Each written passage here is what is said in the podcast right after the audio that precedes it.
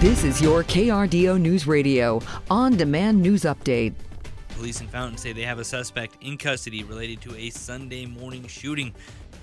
Officers called to the area of Wild Bird Way and Twin Creek Terrace for a call of shots fired just before noon yesterday. As police arrived on scene, a man was found with those gunshot wounds. The victim is expected to recover for the suspect, arrested shortly after facing felonious assault charges. The driver of a Colorado Springs Fire Department vehicle that fatally struck a homeless woman last month was charged on Thursday with misdemeanor traffic offenses.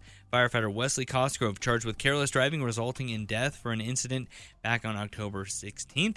The 10-year veteran of the CSP, the CSFD, was driving a brush truck to a call about a tree stump fire near Dorchester Park when he hit that victim.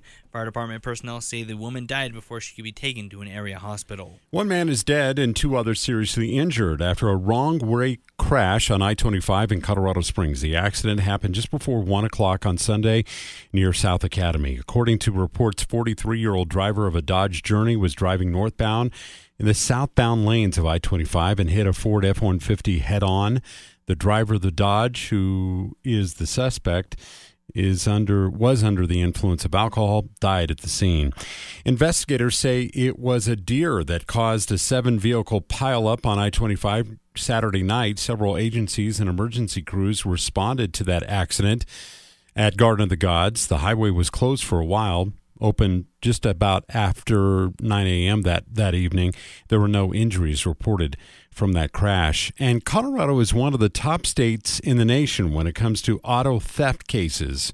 With the cold weather, law enforcement has some suggestions to keep your vehicle safe.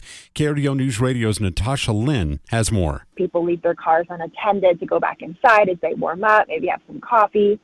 And police say that with car break ins, people often leave their key fobs in their car or forget to lock their car as well. Or they'll leave their window down, making their vehicle a prime target for thieves without them having to even break in. And parking lot break ins go up every year around the holiday season too, beginning with Black Friday. Thieves know that people are out hopping and shopping from store to store and that they're more likely to leave shopping bags in the back seats. And another common practice for thieves is walking around a neighborhood or a parking lot and jiggling the door handles to see if they're unlocked. And if they're locked, most of the time they'll move on. That was KRDO's Natasha Lynn reporting.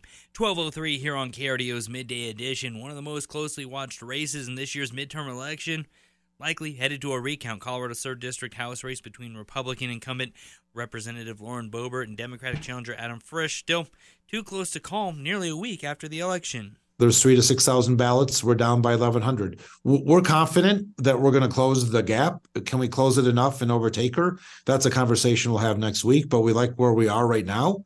Uh, it's always more fun to be up, um, but we do see a path. As of Friday's count, Boebert had taken that lead after trailing Frisch for most of the early results last week. That lead now about 11,000 votes. At this point, Pueblo County election officials say they don't expect to have the official count released until Thursday at the earliest. Cold temperatures here on a Monday afternoon. We'll see highs today only in the mid 30s around Colorado Springs, mid and upper 30s around Pueblo, and we could be looking at a few scattered snow showers Monday evening and Monday night. Cold overnight lows with Tuesday morning starts down into the teens and low 20s, and look for winds this afternoon out of the north at 10 to 15 miles an hour. From the Storm Tracker 13 Weather Center, I'm meteorologist Chris Larson for KRDO News Radio. Get news, traffic, weather live on KRDO's Morning News weekday mornings from 5 to 9. KRDO's Afternoon News weekday afternoons from 4 to 7. On KRDO News Radio or anytime at KRDO.com.